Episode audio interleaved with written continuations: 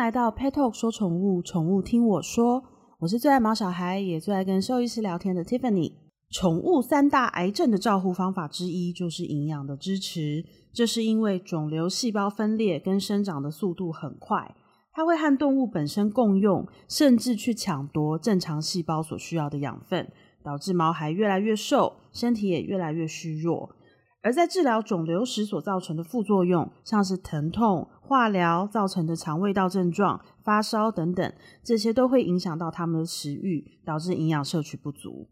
有一句古话说：“药补不如食补”，尤其是当毛孩患有重大疾病时，更要注意营养的均衡，也透过额外的营养补充来增强免疫力，让毛孩拥有足够的体力和精神来对抗病魔。今天这一集，我们邀请到维康动物医院的宋子阳兽医师。宋医师的专长是小动物内科，所以我们就要来请教他：当宠物罹患癌症的时候，我们在营养上面应该要怎么补充，才能够让它们更健康呢？欢迎宋医师。Hello，大家好，我是维康动物医院宋子阳兽医师。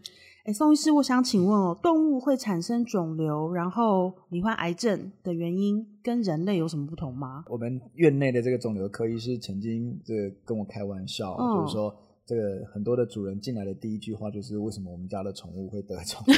那我我想其实这个包括人也是这样子了，就是说如果他今天真的被医师诊断出这个问题的时候，我想他问医师的第一句话也是为为什么是我？嗯，那我我们其实来看就是这个生生命体这件事情哦，那我们大家都知道就是就是生命有始有终嘛。那其实我们细微一点去看哦，就是每一个生命体内的细胞其实也是这样子哦，就是有始有终。嗯，那有始的意思就是它其实会细胞开始长出来，那开始长出来到它实际上身体认为不需要你的时候，嗯，这个身体很聪明哦，它就会传递给这个细胞一个讯号，告诉你说啊，你其实你的时间已经到了。那你自己可以慢慢的这个衰退掉，嗯，那这个细胞呢接收到这个讯号之后呢，它就会慢慢的拿不到营养，拿不到营养，最后它其实自己就会死亡掉，嗯，所以这其实是一个细胞的寿命哦。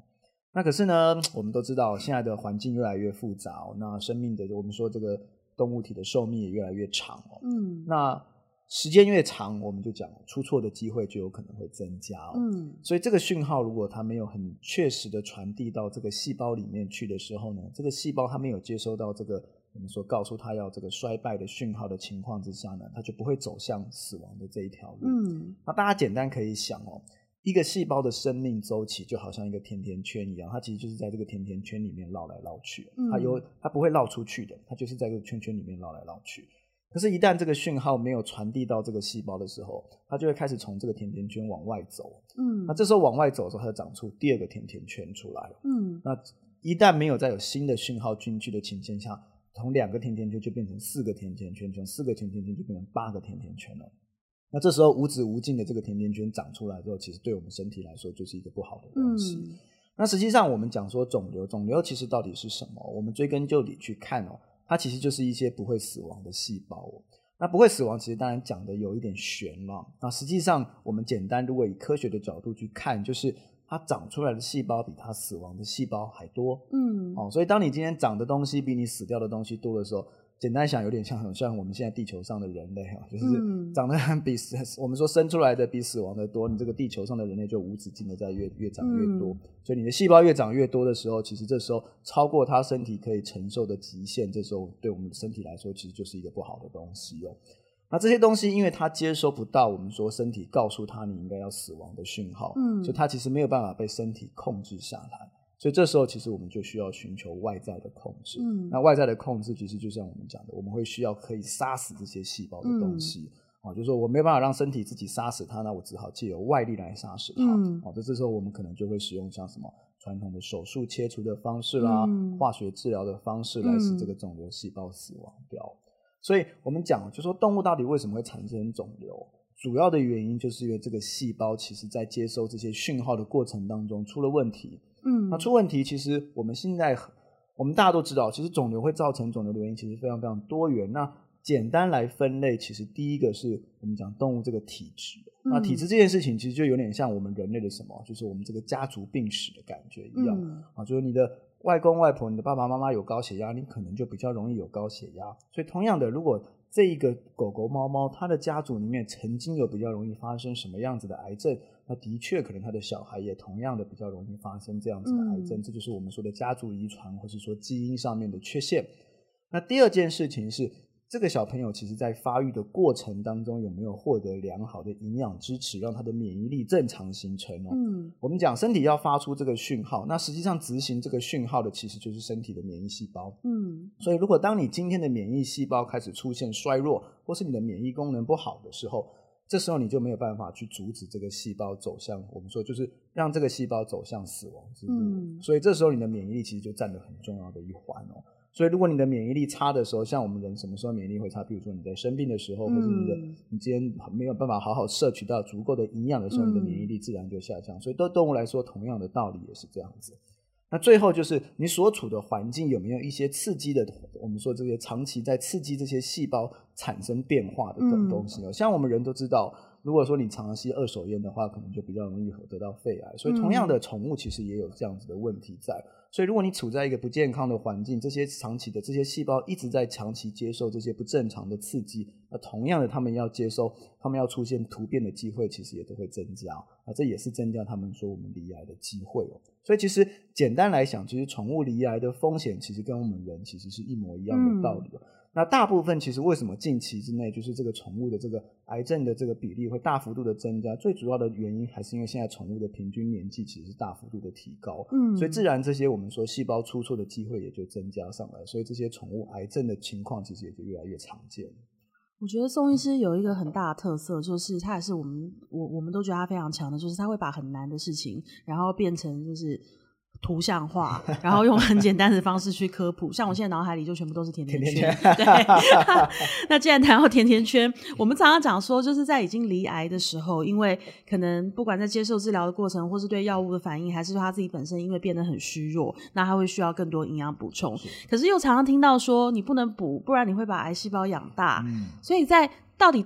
一个在离癌的患者，他们会需要什么样的？呃，营养补充才会对他们是最需要，然后又不会把癌细胞越养越大的。好，其实其实。这其实是一个非常大的题目。那为什么我们说这其实这是一个非常大的题目？是因为我们刚刚讲哈，其实大部分离癌的宠物，大多数都是比较老年的动物哦。当然，就我们说，其实真的也有一些运气很不好，是很小的朋友，就跟我们讲，有一些年轻人可能也会罹患癌症这件事情。可是我们现在先撇除掉这一块，就大部分是老年动物离癌的情况之下，因为我们也知道，就是有些老年动物它不见得是只有癌症这件事情，它可能同时身体也有一些慢性疾病。嗯，所以实际上要怎么去评估这个动物它真正需要的营养，其实会需要综合整个动物的身体条件来去做判断。嗯，那我们今天不讲的这么复杂，我们单纯先就肿瘤这件事情来提哦。就是我想，大概所有的肿瘤科医师都会认同一个概念，就是大部分这些肿瘤细胞比较好获得的营养来源，其实是我们说的糖分啊，也就是我们俗称的这些碳水化合物。嗯，就。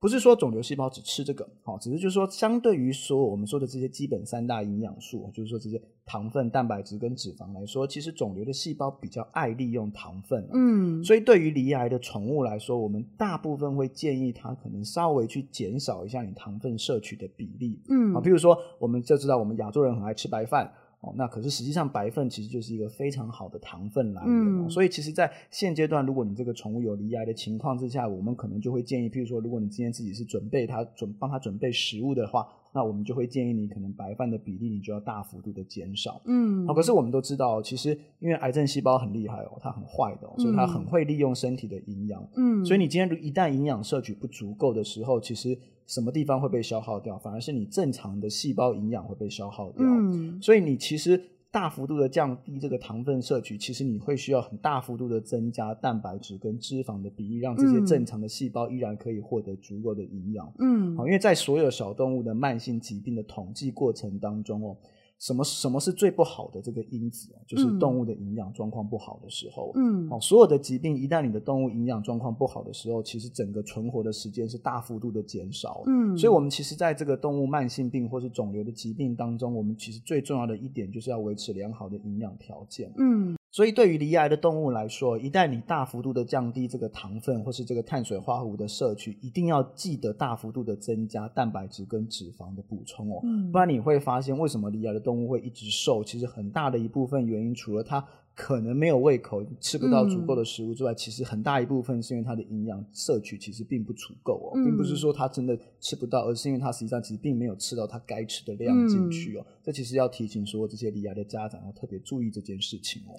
那如果担心他们很虚弱，或者是说一些因为疾病而造成的营养流失啊，或者是摄取不容易，那我们要怎么帮他补充合适的营养？好，我们现在来看哦，我们刚刚提过，因为对于离癌的动物来说，其实可能在碳水化合物，也就是糖分的补充上面，它们可能是需要有限制的、哦。嗯那能不能够去大幅度的增加这个蛋白质跟脂肪的含量，其实就取决于这个动物目前的身体条件。嗯，那我们现在先回过头来看哦，这个概念有点像什么？就像我们今天如果说今天要你一个正常的人突然吃很多的蛋白质跟脂肪，这有点像什么概念？就今天让你突然吃很多的肉，嗯大家有没有印象？你今天突然去吃烧烤之后，你隔天放屁应该都很臭，对不对？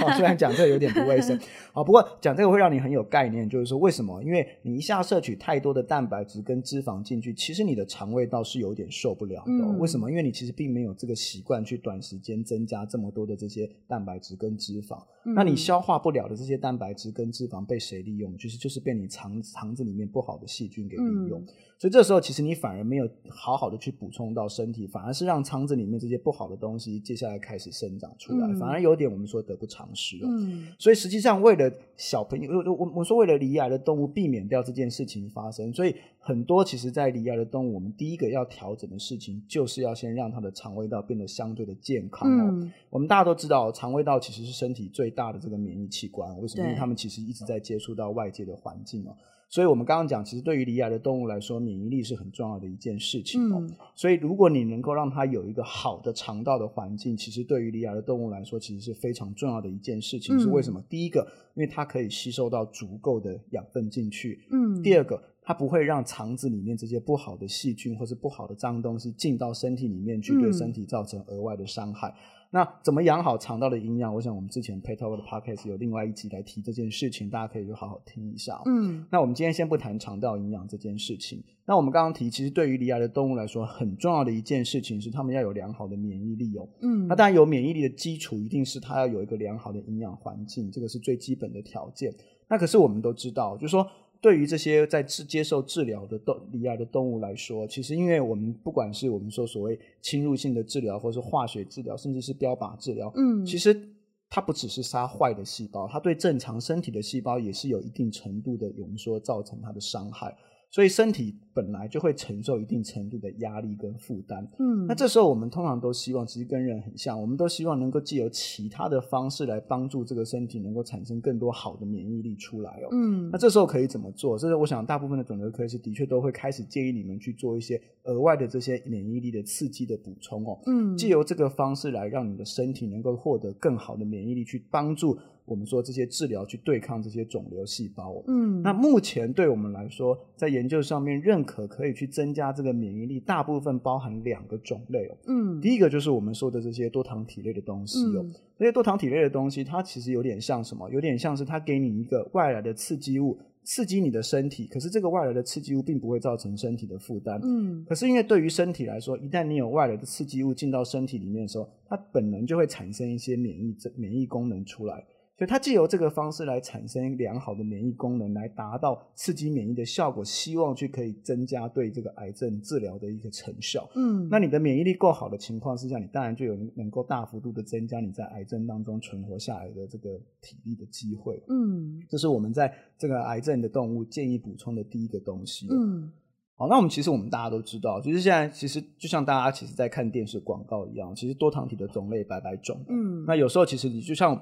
包括不不光只是主人，包括我们医师，其实在选择这些多糖体的补充上面，有时候其实很多主人也会问我们到底该选择哪一种。嗯那对我们兽医师来说，像现在新的成分，像这种美旭多糖体，有一家厂商出的这个美旭多糖体的成分，对我们来说，为什么我们兽医师会建议？主要就是因为第一个，它其实是经过动物实验去证实它有效的，嗯因为我们都知道，其实在人的身上有效，不见得真的在动物体身上，其实同样有同样的效果出现。嗯所以，如果你能够有动物实验去证实它在动物体上面其实是有效效果的话，这其实对我们兽医师来说是一个很大的保障哦。那第二件事情是什么？就是说，实际上它其实会需要有一些专利的认证哦。如果你能够提供专利的认证，对我们兽医师来说，其实，在我们说，我们毕竟其实医疗人员其实是从事科学服务单位的，所以你能够有一些科学的佐证，对我们来说，实际上其实是有更多的保障存在的。所以在这些多糖体的选择上面，其实我们刚刚提的这几个大的原则，其实是主人在选择上面能够对这些癌，我们说离癌的这些动物补充上面很重要的一个大的大的原则。我每一次跟兽医师录完，我真的心里面都只会浮现一句话，就是凡事让专业的来。对，就是真的。我们平常你知道，身为饲主，我们饲养宠物，我们用我们的方式，我们爱它。可是真的面对到疾病，或者面对到今天比较专业的东西，像是营养摄取啊等等，很多东西它是超乎我们想象，也是我们想象不到的。所以，呃，如果你们家的毛小孩，就是你觉得有离癌的风险，或者他已经离癌了，我觉得也一样，不要太紧张，因为其实现在的。医学真的很进步，不管是说今天医生要用什么样的方式治疗，还是说他在治疗的过程中如果出现虚弱，你要怎么补充营养，或者是各种各种相关的问题，还是一句老话，好好的跟你的兽医师讨论，然后在选择营养品上也请切记，因为呃，离癌的宠物它的。呃，不要说离癌啦，事实上，罹患很多疾病的宠物，它们对营养的需求可能真的都需要更仔细、更小心。那所以还是建议要好好的请教你的兽医师。那今天我们也非常谢谢宋子阳兽医师再来到我们节目当中，跟大家谈到一个这个我觉得好好硬，然后跟 听了其实会会怕怕的一个一一个 topic。对，可是听宋医师讲完之后，就觉得嗯，万事皆有救，好像其实也没有那么紧张。对，所以今天我们非常谢谢兽医师，那我们呃下次再跟宋医师一起好好聊一聊喽。拜拜，拜拜。